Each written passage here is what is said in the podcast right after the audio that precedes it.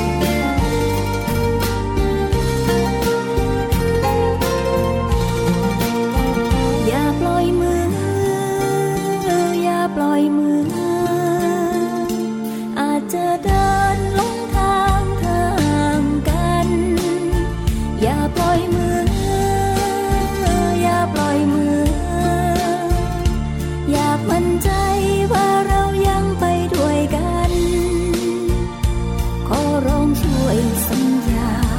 อีกสักครั้งให้เชื่อมัน ว่าไม่มีวันจากกันจะได้ไหม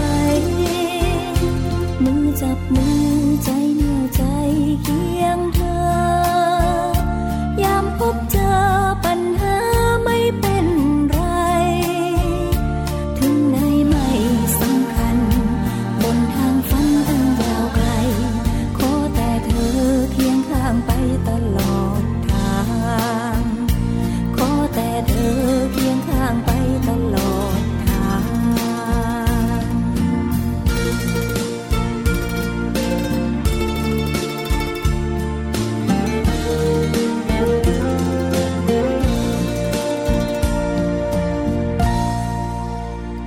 วัสดีค่ะ คุณผู้ฟังคะ กลับมาพบกับรายการภูมิคุ้มกัน รายการเพื่อผู้บริโภคกันนะคะ เราพบกันทุกวันจันทร์ถึงวันศุกร์ค่ะ เวลา 11นาฬิกาถึง 12นาฬิกานะคะ วันนี้ดำเนินรายการโดยดิฉัน สวนีชำเฉลียวค่ะ ฟังและดาวน์โหลดรายการได้นะคะ ไม่ว่าจะเป็นฟังสดหรือว่าฟังย้อนหลังค่ะ ทาง www.thaipbsonline.net และ www.thaipbsradio.com นะคะ แอปพลิเคชันค่ะทางไทย PBS นะคะ หรือว่าจะฟังย้อนหลังค่ะ ที่โทรศัพท์ระบบ iOS นะคะแอปพลิเคชัน Podcast ค่ะ กดไลค์ที่หน้าแฟนเพจนะคะ www.facebook.com/thaipbsradiofan หรือว่าจะโทรมานะคะ เพื่อติชมรายการ รวมทั้งให้ข้อเสนอแนะกันได้ค่ะทางหมายเลขโทรศัพท์ 027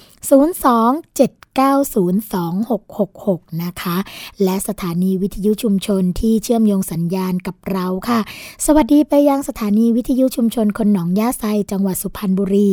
FM 107.5เมกะเฮิรตสถานีวิทยุชุมชนปฐมสาคร FM 106.25เมกะเฮิรตสถานีวิทยุชุมชนคนเมืองลี้จังหวัดลำพูน FM 103.75เมกะเฮิรตสถานีวิทยุชุมชนวัดโพบาลัง จังหวัดราชบุรี FM 103.75เมกะเฮิรตสถานีวิทยุเทศบาลทุ่งหัวช้างจังหวัดลำพูน FM 106.25เมกะเฮิรตสถานีวิทยุชุมชนคนเขาวงจังหวัดกาฬสิน FM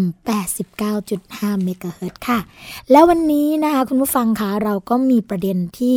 ค่อนข้างที่จะใกล้ตัวคุณผู้ฟังมาก ๆเลยนะ นั่นก็คือเรื่องของประชารัฐ ใช่ค่ะ ประชารัฐที่ตอนนี้เนี่ยหลายคนกำลังพูดถึงนะคะว่า เอ๊มีประโยชน์กับผู้บริโภคอย่างไรกันบ้าง แต่ในส่วนของทางมูลนิธิเพื่อผู้บริโภคค่ะ โดยในส่วนขององค์การอิสระเพื่อการคุ้มครองผู้บริโภคภาคประชาชนนะคะเขาก็ออกมาพูดคุยเกี่ยวกับเรื่องนี้ด้วยเหมือนกันนะะเกี่ยวกับเรื่องของประชารัฐนี่แหละค่ะ แต่เป็นประเด็นว่าประชารัฐแทรกแซงทำลายการคุ้มครองผู้บริโภคนะคะโดยในส่วนนี้ก็จะเป็นคณะกรรมการนะคะองค์การอิสระเพื่อการคุ้มครองผู้บริโภค ออกมาเสนอนะคะผลการทดสอบค่ะ การแสดงฉลากอาหารของอาหารในภาชนะบรรจุนะคะ เรื่องราวจะเป็นอย่างไร เดี๋ยวเรามาพูดคุยกับแขกรับเชิญในรายการของเราค่ะ คุณพัชระแก้วกล้านะคะ นักวิชาการ คณะกรรมการองค์การอิสระเพื่อการคุ้มครองผู้บริโภค ภาคประชาชนค่ะตอนนี้อยู่ในสายกับเราเรียบร้อยแล้ว สวัสดีค่ะคุณพัชราคะ สวัสดีครับคุณสวัสดีครับค่ะคุณผู้ฟังครับ ค่ะ วันนี้รู้สึกเป็นเกียรติมาก ๆ เลยนะคะ ที่ได้มาพูดคุยเกี่ยวกับเรื่องของระบบการคุ้มครองผู้บริโภค แล้วก็เชื่อมโยงกับโครงการสารพลังประชารัฐด้วยนะคะเพราะว่าหลายคนกำลังจับตามองเกี่ยวกับเรื่องนี้อยู่ แล้วก็ทางมูลนิธิเพื่อผู้บริโภคเนี่ยโดยองค์การอิสระเพื่อการคุ้มครองผู้บริโภคก็ออกมาพูดเรื่องนี้พอดีเลยนะคะเลยอยากจะให้คุณพัชระเนี่ยค่ะ ลองเล่าให้เราฟังนิดนึงว่าในส่วนของที่บอกว่าประชารัฐแทรกแซงทำลายการคุ้มครองผู้บริโภคเนี่ยเป็นอย่างไรคะครับผมก็เอ่อก่อนไปถึงเรื่องประชารัฐเนี่ย ขอทำความเข้าใจคุณผู้ฟังก่อนว่าแล้วฉลากอาหารมันสำคัญยังไงทำไมต้องมาดูเรื่องนี้กันนะครับครับผมฉลากอาหารเนี่ยถือเป็นหนึ่งในสิทธิผู้บริโภคนะครับ ที่ผู้บริโภคพึงมีพึงได้ เป็นหนึ่งในสิทธิผู้บริโภคทั้งของไทยและของสากลนะครับ อยู่ในเรื่องของการได้รับข้อมูลข่าวสาร ที่ถูกต้องเป็นจริงนะครับหากไม่มีฉลากอาหาร เราจะไม่รู้ว่าอะไรอยู่ในอาหารของเรา เออมันทำมาจากอะไรทำมาจากที่ไหนทำอย่างไรใส่อะไรลงลงไปบ้างใครเป็นผู้ทำแล้วถ้ามีปัญหาเนี่ยจะเอาผิดที่ใคร เรื่องพวกนี้เนี่ย ถ้าไม่มีฉลากหรือฉลากไม่ดี เราจะไม่รู้นะฮะฉะนั้นจะเป็นสิทธิ์ที่เราจะถูกริดรอนถ้าหากฉลากมันห่วยครับทีนี้กลับมาที่ตัวความเกี่ยวข้องกับ ครงการสารพลังประชารัฐนะฮะโครงการสารพลังประชารัฐเนี่ยเป็นโครงการที่รัฐบาลเนี่ยริเริ่มขึ้นโดยให้ต้องการให้เกิดความร่วมมือในการขับเคลื่อนประเทศนะครับ ระหว่างระหว่างตัวรัฐบาลนะฮะเอ่อภาคประชาสังคมแล้วก็ภาคเอกชน เป้าหมายคือเพื่อขจัดอุปสรรคทางการค้าทางด้านเศรษฐกิจต่างๆ เพื่อให้การขับเคลื่อนเศรษฐกิจเนี่ยเป็นไปได้ด้วยดีนะครับ ทีนี้ประเด็นก็คือว่าแม้แนวคิดเนี่ยจะบอกว่ามันจะเป็นความร่วมมือจากภาคส่วนต่างๆ รวมถึงภาคประชาสังคมก็ตามแต่ในทางปฏิบัติแล้วเนี่ยกับเป็นการจับมือกันระหว่างภาครัฐกับภาคเอกชนนะในการที่จะขจัดกฎระเบียบต่างๆ ที่เป็นข้อจำกัดในการค้าของภาคเอกชน ค่ะ ทีนี้หนึ่งในประเด็นที่กลุ่มประชารัฐได้นำเสนอเนี่ยมีหลายเรื่องแบบเยอะแยะมากมาย ผมคงไม่พูดนะฮะแต่ว่าหนึ่งในเรื่องนั้นเนี่ยเป็นประเด็นด้านอาหาร แล้วก็ลงมาเฉพาะในเรื่องของฉลากอาหาร ความเป็นมาก็คือว่าเอ่อสำนักงานคณะกรรมการอาหารและยาเนี่ยได้มีการปรับแก้ประกาศกระทรวงสาธารณสุขฉบับที่ 194 ว่าด้วยเรื่องฉลากอาหาร เมื่อราวๆสักสองปีที่แล้วนะฮะค่ะโดยกระบวนการในการปรับแก้เนี่ยก็เป็นกระบวนการปกติของหน่วยงานภาครัฐก็คือจะต้องมีการเชิญเอ่อองค์กรต่างๆที่เกี่ยวข้อง ทั้งภาคประชาสังคม ทั้งเอ่อภาคเอกชน ทั้งนักวิชาการมาพูดคุยร่วมกันเป็นคณะอนุกรรมการ เพื่อที่จะทำทำการร่างประกาศกระทรวงฉบับใหม่ว่าด้วยฉลากขึ้นนะฮะประกาศฉบับใหม่ที่ว่าเนี้ยเอ่อบังคับใช้เมื่อปี 2557 นะคค่ะรับ เอ่อประมาณกลางกลางๆประกาศใช้ประมาณกลางกลางๆปี แล้วก็มีผลบังคับใช้ประมาณปลายปีนะครับปีอืม57ค่ะประกาศตัวนี้มีความเปลี่ยนแปลงมาหลายอย่างไรบ้าง จากประกาศฉลากฉบับเดิมเอ่อมันให้ข้อมูลที่ละเอียดมากขึ้นกับผู้บริโภคค่ะนะครับ มันให้ข้อมูลเรื่องของวัตถุเจือปนอาหารที่ละเอียดมากขึ้น บอกให้รู้เลยว่ามันชื่อวัตถุเจือปนอาหารอะไรค่ะหรือมีหน้าที่อะไร บอกเลยอีกว่ามีเลข เอ่อ INS International Numbering System ของเอ่ออาหารสากลเนี่ยว่าอะไรค่ะเพื่อที่ถ้าหากต้องการสืบค้นข้อมูลเพิ่มเติม สามารถหาดูได้ทางอินเทอร์เน็ตโดยง่ายโดยการสืบค้นแค่เลข INS ก็เพียงพออืมค่ะแบบนี้ก็เป็นประโยชน์สำหรับผู้บริโภคที่ต้องการหาข้อมูลเพิ่มเติมค่ะสามารถที่จะดูได้ว่าไออาหารที่เรากินเข้าไปเนี่ยมันมีวัตถุเจือปนอาหารมีสารเคมีอะไรบ้างที่มันค่ะใส่เข้ามาค่ะครับ อีกหนึ่งประเด็นที่มันแตกต่างคือมีประเด็นเรื่องของการเตือนสารก่อภูมิแพ้หรือเอ่อประเด็นก็คือสำหรับคนที่แพ้อาหารนะครับ มันจะมีความไวต่ออาหารบางกลุ่มโดยเฉพาะ ซึ่งไออาหารบางกลุ่มพวกนี้มันก็แบ่งหลักได้เป็นหลายกลุ่มหลายประเภท ในตัวฉลากฉบับใหม่เนี่ยมีการกำหนดเอาไว้ทั้งหมดเจ็ดหรือแปดประเภทผมไม่แน่ใจแต่ว่ามีการระบุไว้อย่างชัดเจนว่าถ้ามีสารเออมีส่วนประกอบของอาหารกลุ่มดังต่อไปนี้ ที่มาจากอาหารกลุ่มดังต่อไปนี้เนี่ย คุณจะต้องแสดงคำเตือน อยู่บนฉลากว่าข้อมูลสำหรับผู้แพ้อาหาร แล้วก็บอกว่ามีอะไรอยู่ข้างใน เพื่อที่จะให้คนกินได้ระมัดระวังกับค่ะสิ่งที่ตัวเองกินแม้แต่แม้แต่มันจะเป็นวัตถุดิบมาผลิตก็ตามอ๋อบางคนแพ้กุ้ง บางคนแพ้ไก่อะไรอย่างนี้ใช่ใช่ไหมคะ คือถ้ามันชัดๆว่าแพ้กุ้ง แล้วมันบอกว่า อ่า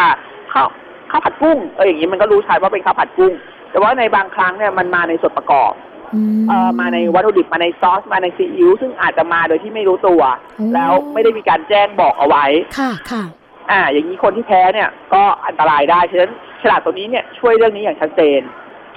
ประการต่อมาเนี่ยฉลากฉลากฉบับใหม่เอ่อผมจะขอใช้เลขย่อนะครับว่าสามหกเจ็ดค่ะนะฮะสามหกเจ็ดนี่คือฉบับใหม่ ผมจะพูดแค่หนึ่งเก้าสี่กับสามหกเจ็ดหนึ่งได้เก้าสี่ได้เก่าค่ะสามหกเจ็ดคือใหม่ค่ะนะครับ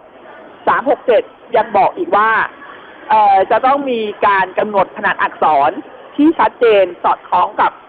พื้นที่บนฉลากแบบต่างๆ อันนี้เป้าประสงค์คือเพื่อขจัดปัญหาเดิมที่บอกว่าเฮ้ยอ่านไม่ออกค่ะเฮ้ยเล็กอ่านไม่ได้ เฮ้ยไม่น่าสนใจ อันนี้ก็อย่างน้อยที่สุดถึงจะไม่ใหญ่ขึ้นอย่างเป็นสาระสำคัญแต่ก็ทำให้อ่านได้ง่ายขึ้น ค่ะอ่าฉลากตัวนี้ก็มีหน้าที่ประมาณแบบนั้นเอ่อนอกจากนี้เนี่ยยังมีการเอ่อ ขจัดความสับสนวุ่นวาย หรือความน่าสับสนของชื่อตราสินค้าที่อาจจะสับสนกับชื่ออาหารได้เอ่อขออนุญาตยกตัวอย่างตราสินค้าหนึ่งตรานะครับ ตรานี้ชื่อว่ารสดีนะฮะตราสินค้าว่ารสดีนะครับเอ่อแน่นอนว่าถ้าไม่มีคำพูดว่าตราสินค้ากำกับ คนเห็นคำว่ารสดี แล้วอาจจะไม่รู้จักรสดีมาก่อนเลย อาจจะเข้าใจผิดได้ว่า กินอันนี้แล้วมันจะอร่อย อ่า ค่ะ เพราะว่ารสดี อ่า ค่ะ เป็น เป็นต้นนะฮะ แต่ว่าในที่นี้เนี่ยฉบับใหม่ก็จะบอกว่าคุณต้องมีคำพูดเขียนคำว่าตราสินค้า หรือเครื่องหมายการค้า หรือเครื่องหมายการค้าจดทะเบียน เขียนบอกผู้บริโภคไว้นะ จะได้รู้ว่าอันเนี้ยไม่ใช่ชื่ออาหารอืมเออ หรือว่ามันไม่มีสรรพคุณอะไรที่อาจจะทำให้คุณเข้าใจได้ว่าเป็นอย่างที่ชื่อมันบอกเอาไว้ ฉะนั้นเนี่ยโดยภาพรวมก็คือมันทำให้ฉลากเนี่ย มีความละเอียดมากขึ้น แล้วก็ให้ข้อมูลที่เป็นประโยชน์กับผู้บริโภคมากยิ่งกว่าฉลากแบบเดิมค่ะก็คือหนึ่งเก้าหนึ่งสี่เก้าสี่ค่ะนะมาที่ประชารัฐประชารัฐเนี่ยเห็นว่าไอ้ฉลากแบบใหม่ตัวเนี้ย เป็นอุปสรรคต่อการค้าและการลงทุนค่ะนะครับ ก็เลยมีการเสนอขอให้ยกเลิกการใช้ประกาศ 367แล้วกลับไปใช้ฉลากแบบเก่าคือหนึ่งเก้าสี่แทนโอ้ ค่ะนะข้ออ้างก็คือว่าหนึ่งมันสับสน มันคำคำอธิบายของออยที่มีต่อเรื่องฉลากใหม่สับสน เข้าใจได้ยากปฏิบัติไม่ได้จริง ต่อมาเรื่องของการกำหนดขนาดอักษรก็ทำไม่ได้เยอะแยะอะครับ เออหรือว่าตัวชื่อกันบอกว่าไม่ให้มีฟ้องชื่อฟ้องเสียงฟ้องรูปเพื่อป้องกันความสับสน อะไรพวกเนี้ยผมก็ทำไม่ได้ค่ะหมายถึงเขากล่าวอ้างค่ะเออเราก็เลยไปสำรวจครับ เราก็เลยมาสำรวจดูว่าแล้วปัจจุบันเนี้ยฉลากนะปัจจุบันเนี้ยมันมีการเปลี่ยนแปลงไปแค่ไหนอย่างไรบ้างอือหือมีการค่ะตัดใช้ฉลากรูปแบบใหม่แล้วยังไงบ้าง แล้วส่วนใหญ่ทำได้หรือไม่อย่างไรค่ะเราก็ไปสุ่มเลยครับ ลงตลาดไปซื้อสินค้ามาเลยหนึ่งร้อยหนึ่งรายการค่ะ หนึ่งร้อยเอ็ดรายการนะครับค่ะจริงๆอยากให้ครบร้อยนะฮะจะหยิบเพลินเยอะกว่าหนึ่งอันค่ะ โอเค ไม่เป็นไรก็ค่ะโดยประมาณก็คล้ายๆแบบนั้นนะฮะหนึ่งร้อยหนึ่งรายการ เราพบว่าแปดสิบกว่ารายการค่ะนะฮะคือผมจำเลขเป๊ะๆไม่ได้นะฮะ แต่ว่าค่ะโดยประมาณเนี่ยแปดสิบกว่ารายการเนี่ยทำตามฉลากฉอืฉบับใหม่แล้วอืมก็คือโดยฉบับไสามหกข้อแเจ็ดใดๆทั้งสิ้น ค่ะ ใช่โอ้มีเรื่องควรดูไว้หนึ่งอย่างคือประกาศฉลากฉบับใหม่ จริง ๆ แล้วอยู่ระหว่างการผ่อนผันนะครับค่ะเออยังสามารถใช้ฉลากแบบเดิมได้ จนถึงสิ้นปีนี้อืมครับแล้วหลังจากสิ้นปีนี้เนี่ยคุณต้องเปลี่ยนไปฉลากรูปแบบใหม่ทั้งหมดค่ะซึ่งในความเป็นจริงแล้วเนี่ยมันอาจจะมีฉลากแบบเก่าหลงเหลืออยู่มากกว่าที่ผมสำรวจก็เป็นไปได้ แต่ว่าค่ะจากข้อมูลที่ผมสำรวจเนี่ยผมพบว่า 80กว่าเปอร์เซ็นต์เขาเปลี่ยนกันหมดแล้วอืมเหลืออีกแค่ประมาณ 10กว่าเปอร์เซ็นต์เท่านั้นแหละที่ยังยังไม่เปลี่ยน ถ้าจะไม่ผิด 84เปอร์เซ็นต์ค่ะนะ84เปอร์เซ็นต์ก็ถือว่ามากนะฮะถือว่ามากเกือบจะคุม กลุ่มใหคุญ่มของตลาด คุมร้อยตลาเปอร์เซ็นต์แล้วค่ะใช่ครับฉะนั้นข้อข้ออ้างที่บอกว่าทำไม่ได้ ไม่ใช่ อืมเพราะเขาทำกันได้ ค่ะข้ออ้างที่ว่าสับสนจริงแล้ว มันก็เป็นของใหม่อะครับฉะนั้นมันก็อยู่ที่คือทุกอย่างเมื่อมันเปลี่ยนใหม่เนี่ยมันก็ต้องอยู่ระหว่างการเรียนรู้อยู่แล้วเป็นปกติ ค่ะ จะมาอ้างว่าสับสนมันไม่ใช่อะค่ะใช่ไหมฮะอืมคุณทำใหม่ มันก็ต้องมีอะไรที่มันมึนๆกันบ้าง เดี๋ยวมันก็ปรับตัวกันไป ก็แค่นั้นเอง ค่ะ อีกหนึ่งข้อกล่าวอ้างครับเขากล่าวอ้างว่าฉลากแบบใหม่ของเราไม่เป็นสากลเขาไม่สามารถที่จะเอาไปใช้กับที่อื่นๆได้อ่าฮะรวมถึงว่าเขาอยากให้เราใช้หลักการสากลบนฉลากค่ะผมก็เลยไปดูเปรียบเทียบกับฉลากต่างประเทศเลยนะฮะค่ะไปขโมยขนมนำเข้าของน้องๆที่มันไปไปกินมาเนี่ยไม่ใช่ค่ะไปขอมาค่ะนะครับ ก็ปรากฏว่าสากลครับฉลากของประเทศฮ่องกงซึ่งเป็นภาษาจีน แต่ว่ามีภาษาอังกฤษกำกับเนี่ยค่ะเหมือนเราเป๊ะเลย อืมแบบเดียวกันเลยก็แสดงว่าจฉลกขอริงประเทศอังกฤษประเทศอเมริกา ค่ะ ก็เหมือนเราครับ มีคำเตือนของสารกับภูมิแพ้เหมือนกัน ๆ ค่ะ มีการแสดงส่วนประกอบ INS เหมือนกัน อ่าก็แสดงว่าในส่วนของฉบับที่ 367 ที่ประเทศไทยเนี่ยดำเนินการก็คือเข้าสู่ระบบสากล เป็นที่เรียบร้อยใช่ครับแล้ว ค่ะ ใช่ครับ ไม่มีอะไรที่ไม่เป็นสากล ที่มันแย่กว่าคือว่าประชารัฐเนี่ยเอ่อมีแค่รัฐ กับเอกชนค่ะแต่ว่าประกาศ 367 เนี่ยเกิดขึ้นจากทุกภาคส่วนที่ร่วมกันมาคุยกันนะครับอืมตกลงร่วมกันรวมถึงภาคภาคเอกชนณค่ะตอนนั้นเนี่ย ก็มีผู้แทนเป็นทางการเข้ามานะฮะค่ะแล้วก็ไม่ใช่ว่ามันไม่ใช่การยกโหวตตัดสินนะฮะมันเป็นการหาฉันทามติในแต่ละครั้งแต่ละครั้งแต่ละครั้งค่ะเพราะฉะนั้นเนี่ยถ้ามันไม่เห็นต้องตรงกันมันผ่านไม่ได้อืมฮะค่ะฉะนั้นคุณจะเอากระบวนการของแค่สองฝ่ายมาลบล้าง ความร่วมมือของคนทุกฝ่ายเนี่ยมันน่าเกลียดครับ แล้วในส่วนของภาคประชาชนนะคะ โดยเฉพาะในส่วนของคณะอนุกรรมการเนี่ยอ่าที่ทำงานด้านการสำรวจก็ดี หรือว่าการแถลงข่าวออกมาแล้วเนี่ย เรามีข้อเสนอแนะหรือว่ามีข้อเสนอกับในส่วนที่อ่าจะส่งต่อไปยังหน่วยงานที่เกี่ยวข้องกับเรื่องนี้ยังไงบ้างคะครับ ก็งานนี้เราก็เอ่อขอให้ออยเนี่ยเดินหน้าบังคับใช้ประกาศฉบับสามหกเจ็ด นะครับค่ะเดินหน้าบังคับใช้อย่าถอยหลัง อย่าถอยไปใช้หนึ่งเก้าสี่ตามข้อเสนอของประชารัฐค่ะต่อมาเนี่ยเราเรียกร้องให้ออยเนี่ยพัฒนาระบบในการควบคุมทั้งก่อนวางตลาดและหลังวางตลาด รวมถึงให้มีระบบฐานข้อมูลในการรายงานให้กับผู้บริโภคทราบว่าสินค้าตัวใดบ้างที่มีปัญหาเรื่องฉลากอืมเพื่อที่ผู้บริโภคจะได้รู้ แล้วก็ค่ะได้มีข้อมูลประกอบการตัดสินใจซื้อ ไม่ใช่ว่าเขาผิดเป็นครั้งครั้งๆแล้วก็ไม่มีใครรู้เลย ก็ปล่อยให้เขาแก้ไปแล้วก็แล้วก็จบมันก็ไม่ใช่ค่ะครับ อืมค่ะอีกหนึ่งอย่างก็เรามีข้อเสนอเออเราก็ทำหนังสือนะฮะคัดค้านไปยังประชารัฐค่ะนะฮะคัดค้านตัวข้อเสนอนี้ของประชารัฐแล้วก็ขอให้ประชารัฐถอนข้อเสนอนี้ออกไปอ๋อครับค่ะเราเห็นว่าประกาศ 367 เป็นประโยชน์กับผู้บริโภคค่ะและไม่ควรที่จะถอยหลังเข้าคลองในการยกเลิกการใช้ประกาศนี้อืมหลังจากที่เรายื่นข้อเสนอไปแล้วตรงนี้นะคะท่าทีของประชารัฐที่ออกมาตอบโต้หรือว่าออกมาพูดเกี่ยวกับเรื่องนี้เป็นยังไงบ้างคะ เอออันนี้ผมยังไม่ทราบนะครับ ค่ะ ก็อยู่ระหว่างการรอตอบรับจากทางหน่วยงานที่เกี่ยวข้องครับทั้งออยทั้งประชารัฐอืมเดี๋ยวค่ะ เดี๋ยวคงต้องดูกันอีกทีครับ แต่เท่าที่ทราบผมยังไม่เห็นมีการแถลงข่าวโต้นะครับ ค่ะอื ครับค่ะ จริง ๆ แล้วเรื่องนี้ต้องบอกว่ามีประโยชน์มาก ๆ เกี่ยวกับเรื่องของการคุ้มครองผู้บริโภคจริง ๆ เพราะว่าประกาศของกระทรวงสาธารณสุขนะคะ ฉบับที่ 367พอพุทธศักราช 2557 อย่างที่คุณพัชระบอกเนี่ยค่อนข้างที่จะมีรายละเอียดที่ครอบคลุมครบถ้วนนะคะ แล้วก็ดูถึงขนาดว่า เข้าเข้าสู่ระบบสากลแล้วเหมือนกับประเทศต่างๆ ที่เขามีระบบการคุ้มครองผู้บริโภคเหมือนกับเรานะคะไม่ว่าจะเป็นฮ่องกงก็ดีสหรัฐอเมริกาก็ดีนะคะหรือว่าจะเป็นประเทศแถบยุโรปนะก็ยังมีฉลากเหมือนกับเรา เพราะฉะนั้นเนี่ยในเรื่องนี้จะมาบอกว่าไม่เป็นสากลไม่สามารถเข้าสู่ระบบเหมือนกับประเทศอื่น ก็คงจะไม่ใช่เหตุผลที่จะยกมาอ้างนะคะ และอีกประเด็นหนึ่งค่ะอีกหนึ่งเรื่องตลกก็คือว่า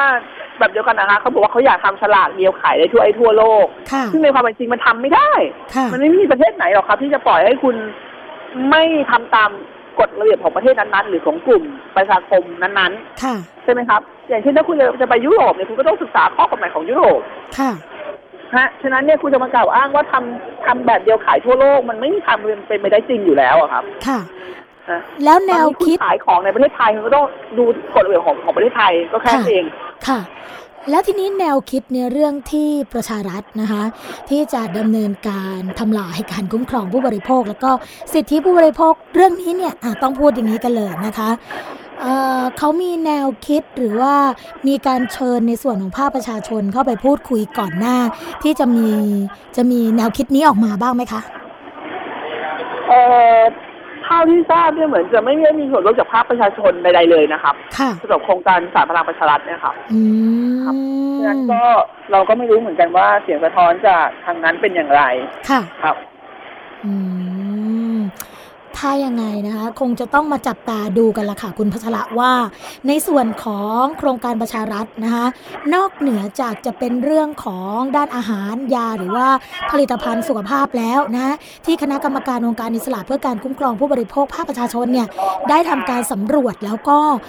ทดสอบรวมทั้งแสดงผลออกมาเนี่ยนะคะที่เก็บไป 101 ตัวอย่างนะคะแล้วก็พบว่าอาหารจำนวน 85 ตัวอย่างร้อยละ84 มีการปรับปรุงฉลากตามประกาศเรียบร้อย ส่วนอีก 16 ตัวอย่างหรือว่าประมาณอีก 10 กว่าเปอร์เซ็นต์เนี่ยยังไม่ได้ดำเนินการยังมีเรื่องอื่นๆ หรือว่า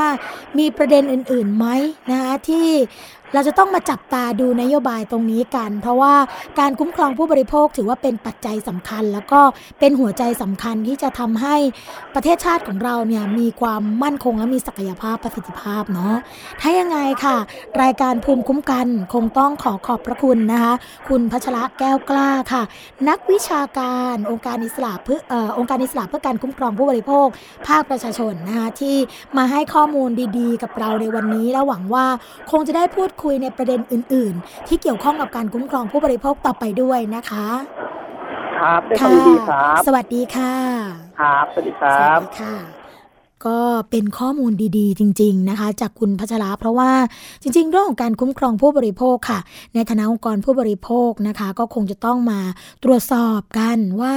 นโยบายต่างๆเนี่ยเป็นประโยชน์กับผู้บริโภคจริงหรือไม่อย่างยกตัวอย่าง เรื่องของประกาศนะคะเรื่องของฉลากตามประกาศของกระทรวงสาธารณาสุขสองฉบับนี้เนี่ยก็ถ้าเกิดคุณผู้ฟังฟังก็จะเห็นเรื่องของความแตกต่างกันอย่างชัดเจนนะคะว่า ในฉบับที่ 194 ที่ประกาศใช้ตั้งแต่ปี 2543 เรื่องฉลากเนี่ยอาจจะมีเรื่องของความไม่ครบถ้วน เรื่องข้อจำกัดมากมายนะคะ ไม่สามารถปฏิบัติได้จริง แล้วก็สับสนนะคะอันนี้แต่ว่าในฉบับที่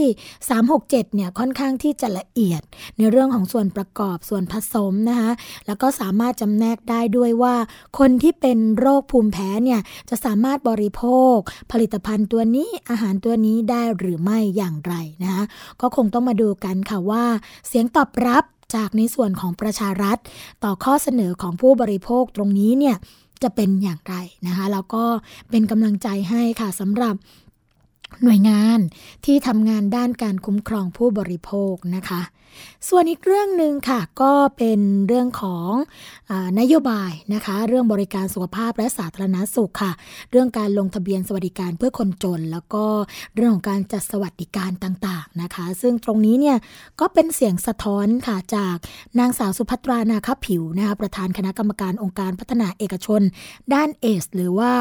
กพอค่ะ อดีตสมาชิกสภาปฏิรูปแห่งชาตินะคะ ก็กล่าวถึงกรณีที่รัฐบาลเนี่ยเปิดให้ลงทะเบียนเพื่อสวัสดิการแห่งรัฐ ให้กับผู้มีรายได้น้อยค่ะว่าเรื่องนี้เนี่ยไม่ใช่เรื่องใหม่นะคะ แล้วก็เป็นความพยายามทำมาแล้วหลายครั้ง แต่สุดท้ายก็พบคำตอบว่า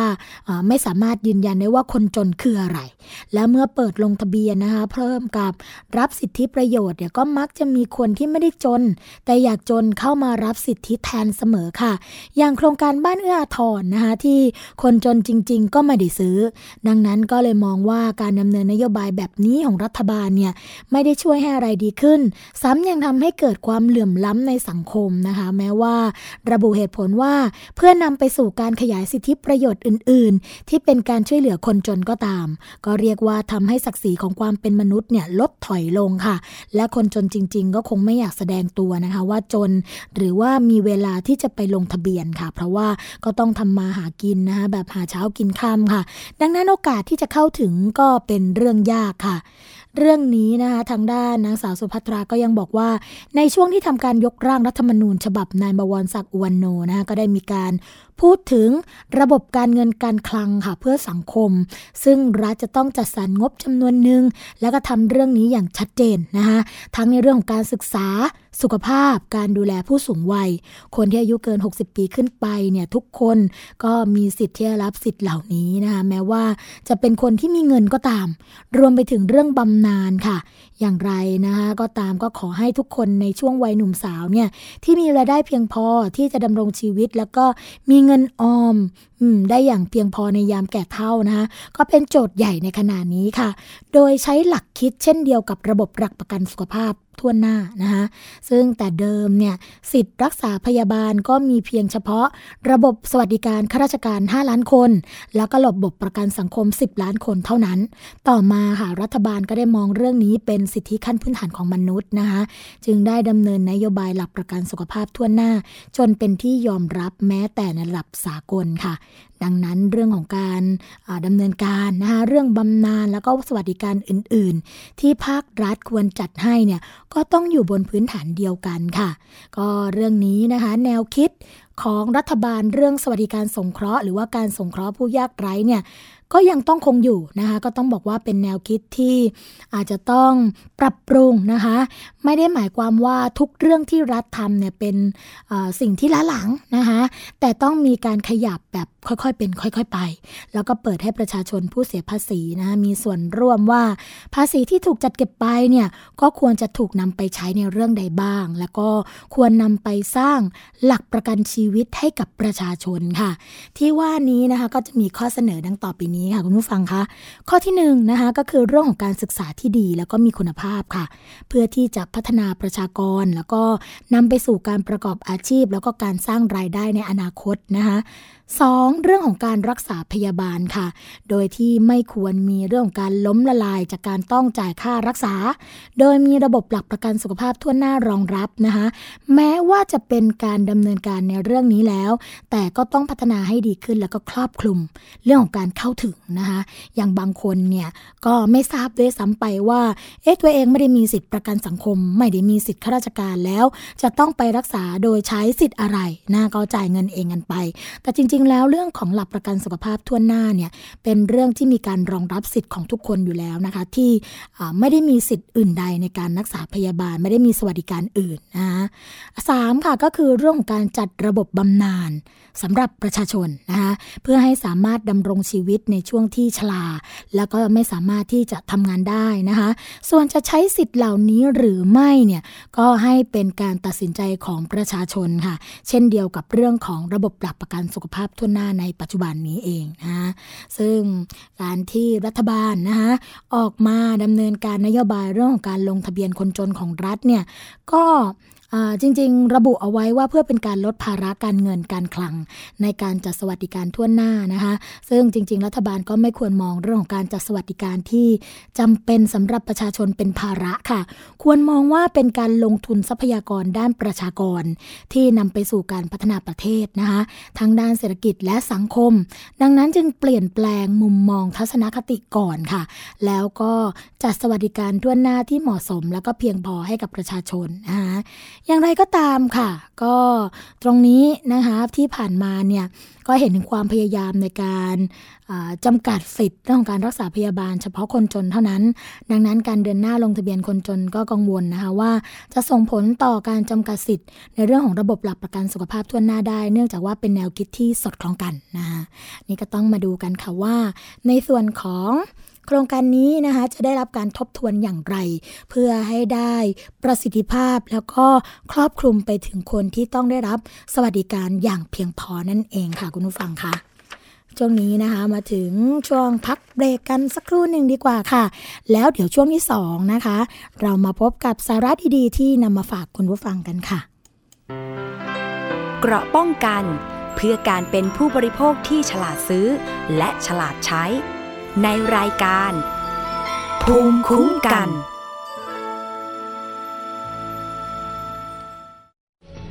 ตั้งแต่ 12 กรกฎาคมนี้ ไทย PBS เปลี่ยนการส่งสัญญาณทีวีระบบเดิม ที่จังหวัดพะเยา และอำเภอแม่เสรียงจังหวัดแม่ฮ่องสอน ท่านสามารถรับชมไทย PBS ได้ที่ช่องหมายเลข 3 ในระบบใหม่ ระบบดิจิตอลทีวีที่คมชัดกว่า ทั้งภาพและเสียง ฟรี สอบถามเพิ่มเติมโทร 0 2790 2314 การรับชมไทย PBS ในวันนี้ จะไม่จำกัดอยู่แค่ช่องทางเดิมๆอีกต่อไป เพราะนอกจากช่องทางที่คุณคุ้นเคยแล้ว เรายังมีช่องทางที่หลากหลายมากขึ้น ทั้งเว็บไซต์ YouTube Facebook และโซเชียลมีเดียอื่น ๆ เลือกรับชมไทย PBS ตามช่องทางที่คุณต้องการได้แล้ววันนี้ Stay connected เชื่อมโยงถึงกันทุกที่ทุกเวลากับไทย PBS แล้วมีอย่างที่ไหนครับ จะไม่ให้ซ่อมฝายชะลอน้ำลุงดังอีกสอง นัดแล้วลุงกวินเป็นยังไงบ้างก็ไม่รู้ฉันจะเข้าไปดูก่อนนะโถแล้วกลืนน้ำตาไม่อยู่เลยจริงยายใบที่ดินสักกระบิฉันก็จะไม่ยอมให้ใครมาเอาของยายใบไปนะ ติดตามรับฟังบ้านน้ำขั้นคลองรักทุ่งขวัญได้ทางสถานีวิทยุแห่งนี้ เกราะป้องกันเพื่อการเป็นผู้บริโภคที่ฉลาดซื้อ และฉลาดใช้ ในรายการ ภูมิคุ้มกัน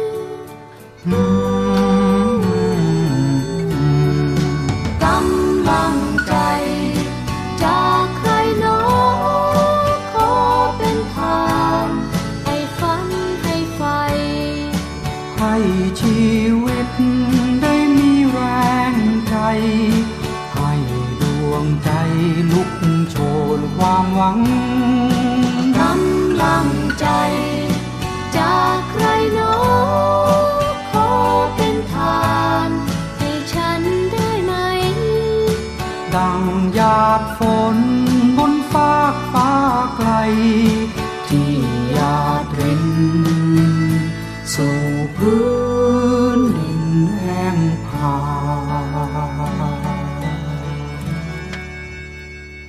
พบกับช่วงที่ 2 ของรายการภูมิคุ้มกัน รายการเพื่อผู้บริโภคนะคะ ประชาสัมพันธ์ไปยังสถานีวิทยุชุมชนที่เชื่อมโยงสัญญาณกับเราค่ะ แล้วก็สถานีวิทยุชุมชนที่ต้องการที่จะเชื่อมโยงสัญญาณนะคะ ตอนนี้ค่ะ ทางมูลนิธิเพื่อผู้บริโภคก็ยังคงแจกนิตยสารฉลาดซื้อสื่อเพื่อผู้บริโภคให้นะคะ เดือนละหนึ่งเล่มฟรีค่ะ โดยที่ไม่มีค่าใช้จ่ายใด ๆ แล้วก็ไม่มีค่าจัดส่งด้วยนะคะ ก็สามารถที่จะแจ้งข้อมูลกันมาได้ค่ะ ถ้าเกิดต้องการที่จะเชื่อมโยงสัญญาณนะคะ ทาง www.thaipbsonline.net ค่ะ หรือ www.thaipbsradio.com นะคะ แล้วก็ประชาสัมพันธ์กันไปอีกค่ะสำหรับแอปพลิเคชันนะคะที่สามารถฟัง ไทย PBS ของเราได้ แล้วก็รายการภูมิคุ้มกันรวมทั้งรายการอื่น ๆ ค่ะ ทาง Thai PBS นะคะ แล้วก็ฟังย้อนหลังได้ค่ะ ทางระบบ iOS ที่แอปพลิเคชัน Podcast นะคะ กดไลค์ได้ที่หน้าแฟนเพจค่ะ www.facebook.com/thaipbsradiofan นะคะหรือว่าจะโทรมาค่ะ เพื่อที่จะแจ้งสัญญาณการรับฟังนะคะ ทางหมายเลขโทรศัพท์ 027902666 ค่ะ และขอให้นะคะ ขอประชาสัมพันธ์ไปยังทุกท่านอีกเช่นเคยค่ะว่า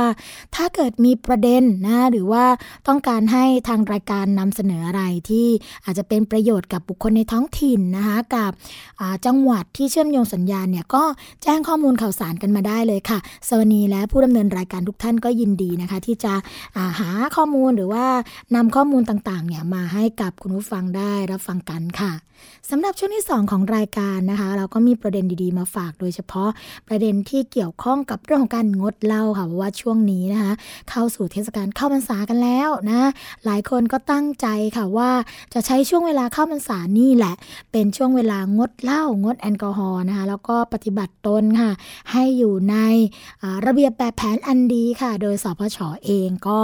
แนะนำนะคะเรื่องของการงดเหล้าเพื่อที่จะทำให้สุขภาพดี เพราะว่าในช่วงเข้าพรรษาสิ่งสำคัญที่ชาวพุทธนะคะจะปฏิบัติก็คือเรื่องการทำบุญรักษาศีลซึ่งสิ่งที่ทำง่ายที่สุดแล้วก็ยังดีต่อสุขภาพก็คือ เรื่องการงดดื่ม แอลกอฮอล์นะคะ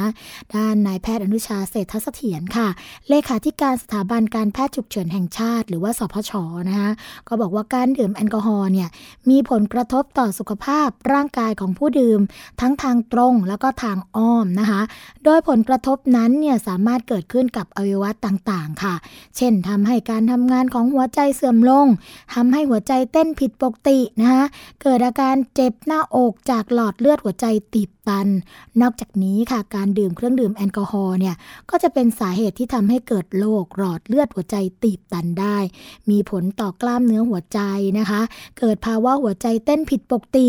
โรคความดันโลหิตสูงนะคะซึ่งโรคเหล่านี้ค่ะก็ถือว่า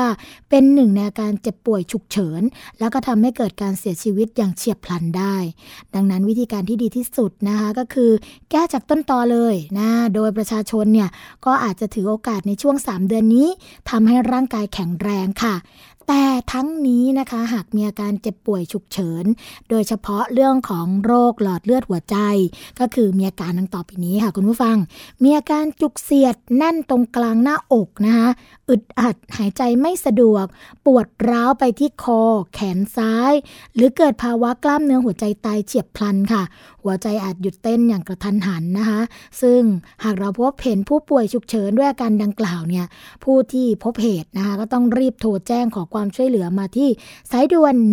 1669 ค่ะ หากบริเวณที่เราทำการช่วยเหลือผู้ป่วยฉุกเฉินนะคะ มีเครื่องฟื้นคลื่นหัวใจเนี่ยก็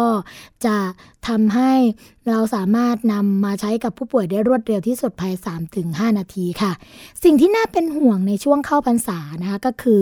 มีวันหยุดยาวหลายวันนะคะประชาชนก็อาจจะต้องเดินทางกลับบ้าน หรือว่าเดินทางไปร่วมทำบุญไหว้พระกันมากขึ้น ทีนี้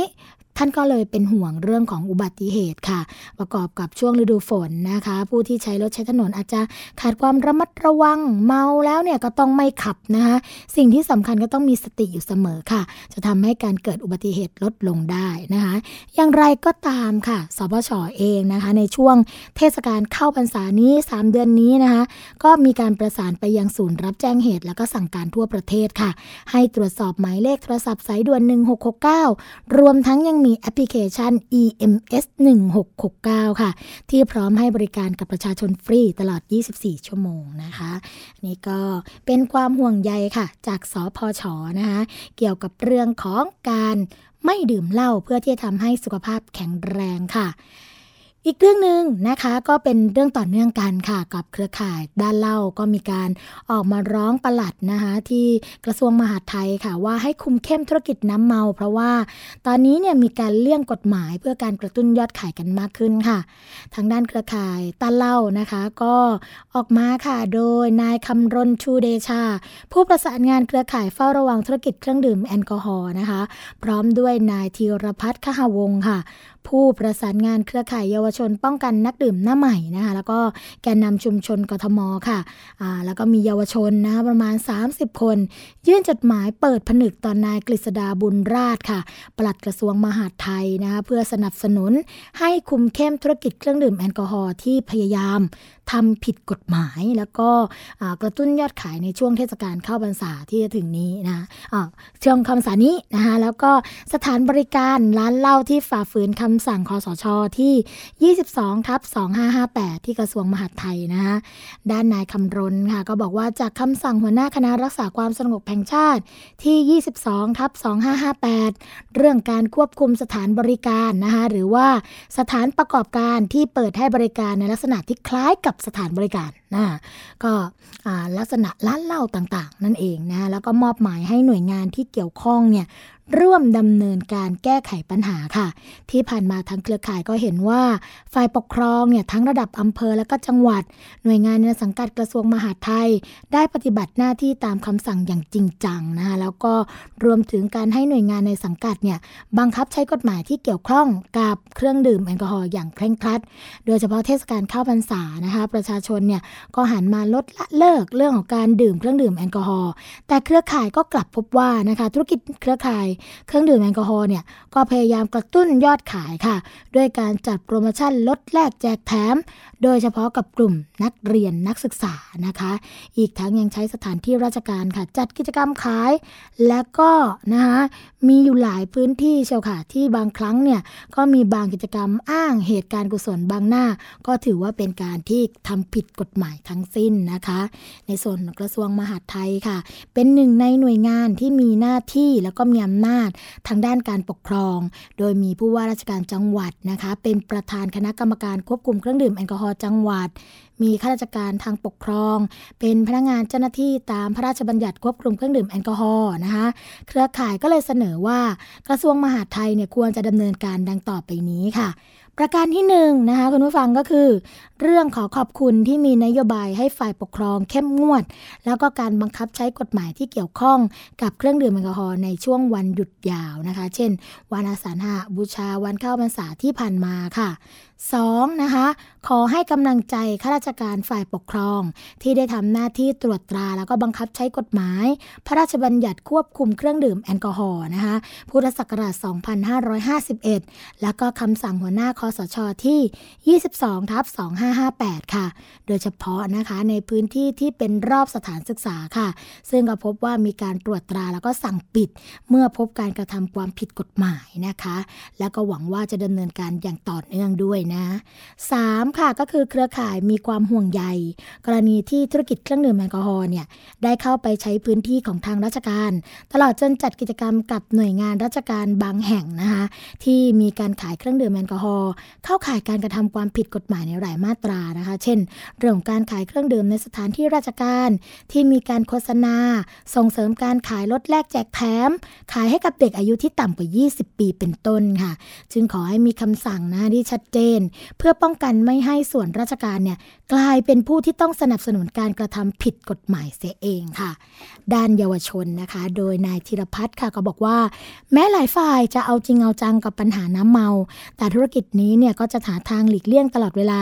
หรือแม้กระทั่งการกระทำความผิดกฎหมายนะคะ ยอมเสียค่าปรับเพื่อกระตุ้นยอดขาย สะท้อนจากคดีที่กระทรวงสาธารณสุขค่ะดำเนินการเอาผิดเมื่อ 5 ปีที่ผ่านมานะคะ ก็มียอดสูงถึง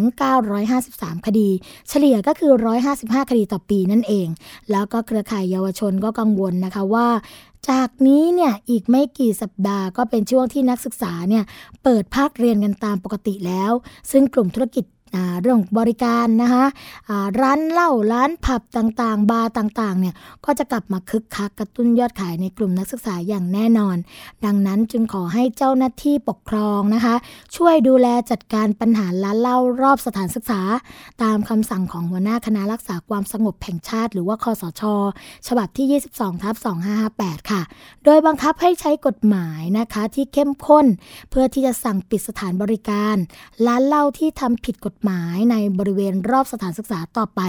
โดยทางเครือข่ายก็เป็นกำลังใจนะคะ ให้กับเจ้าหน้าที่ทุกฝ่ายปฏิบัติงานอย่างเต็มที่ แล้วก็ขอให้ทำอย่างต่อเนื่องเพื่อประโยชน์ของลูกหลานจากภัยน้ำเมาค่ะ ทางนี้เครือข่ายก็จะร่วมเป็นหูเป็นตา แล้วก็แจ้งเบาะแสให้กับเจ้าหน้าที่ด้วยนะคะ คุณผู้ฟังคะ อีกประเด็นหนึ่งค่ะ จะเป็นเรื่องที่ทางกระทรวงคมนาคม ตอนนี้ก็เดินหน้านะคะย้ายขอสมกให้ขนส่งดูแลแล้วค่ะ กระทรวงคมนาคมนะคะ โดยนายออมสินชีวพฤกษ์ค่ะ รัฐมนตรีว่าการกระทรวงคมนาคมนะคะก็เปิดเผย ถึงแผนการดำเนินการ หลังจากที่คณะกรรมการนโยบายรัฐวิสาหกิจนะคะมีมติเห็นชอบ ให้ยกเลิกมติคณะรัฐมนตรี เมื่อวันที่ 11 มกราคม 2526 นะคะที่ให้องค์การขนส่งมวลชนกรุงเทพหรือขอสมกเนี่ยเป็นผู้ประกอบการเดินรถรายเดียว โดยหลังจากนี้นะคะกรมการขนส่งทางบกเนี่ยก็จะเป็นผู้กำกับดูแลหรือว่าเป็น regulator แล้วก็ให้ขสมก. เนี่ยเป็นเพียงหนึ่งในโอเปอเรเตอร์เช่นเดียวกับกรุงเทพมหานครนะคะแล้วก็ผู้ประกอบการเอกชน เพื่อให้เกิดการแข่งขันค่ะ ขณะเดียวกันก็สั่งการนะคะให้กรมการขนส่งทางบกเนี่ยได้จัดทำแผนแม่บท เกี่ยวกับเรื่องของ การปฏิรูปเส้นทางการเดินรถ เพื่อให้มีประสิทธิภาพมากขึ้นนะคะ แล้วก็ให้แล้วเสร็จภายในเดือนกันยายน 2559 จากนั้นค่ะ ถ้าเกิดมีการแก้ไขการออกแบบใบรรยาตการประกอบการขนส่ง โดยใช้มาตรา 44 ชั่วข่าว เพื่อที่จะให้แก้ไขพรบการขนส่งทางบกนะคะ มาตรา 28 ในส่วนที่เกี่ยวข้องกับอายุใบรรยาตการประกอบการขนส่ง ก็รวมถึงการจัดตั้งหน่วยงานระดับกอง เพื่อมาดำเนินการตามภารกิจที่ได้รับการถ่ายโอนมาค่ะ อย่างไรก็ตามนะคะ คุณผู้ฟังในวันที่ 26 กรกฎาคมนี้ค่ะ ก็คือวันนี้เนี่ยก็ต้องการจะเสนอเรื่องให้ยกเลิกมติคณะรัฐมนตรี หรือว่าคณะครมนะคะเมื่อวันที่ 11 มกราคม 2526 ที่ให้องค์การขนส่งมวลชนกรุงเทพหรือขอสมกเนี่ยเป็นผู้ประกอบการรายเดียว ให้ครมพิจารณาเห็นชอบ เพื่อเริ่มดำเนินการให้เร็วที่สุดนะคะเพราะว่าตอนนี้ไม่ว่าจะเป็นระบบขนส่งนะคะที่มีองค์การขนส่งมวลชนกรุงเทพ หรือว่ามีบริษัทขนส่งเนี่ยก็คือว่าเป็นผู้ประกอบการรายเดียว ที่ได้รับใบอนุญาตมาจากกรมการขนส่งทางบกนะหมายความว่าขอสมกกับขนส่งเนี่ยอย่างขนส่งนะเขาก็จะเป็นใบอนุญาตที่วิ่งรถระหว่างจังหวัดนะคะก็คือเป็นรถหมวด2ทั้งหมดเนี่ยขนส่งจะได้ไปบริษัทขนส่งจำกัด จากนั้นบริษัทขนส่งก็จะเอาไปให้สัมปทานกับบริษัทที่เป็นบริษัทก็ไก่ข้อไข่ข้อกวดข้อควาย ให้มาวิ่งรถนะคะให้มาเดินรถ แต่ว่าใบอนุญาตจะเป็นแค่บริษัทขนส่งเท่านั้น เช่นเดียวกันกับขอสมกนะคะขอสมกก็ได้ใบอนุญาตมาจากกรมการขนส่งทางบก นะ จากนั้นขอสมกก็เอามาเปิดสัมปทาน ให้กับบริษัทต่างๆนะที่มาร่วมเดินรถเนี่ยที่เราเรียกกันว่า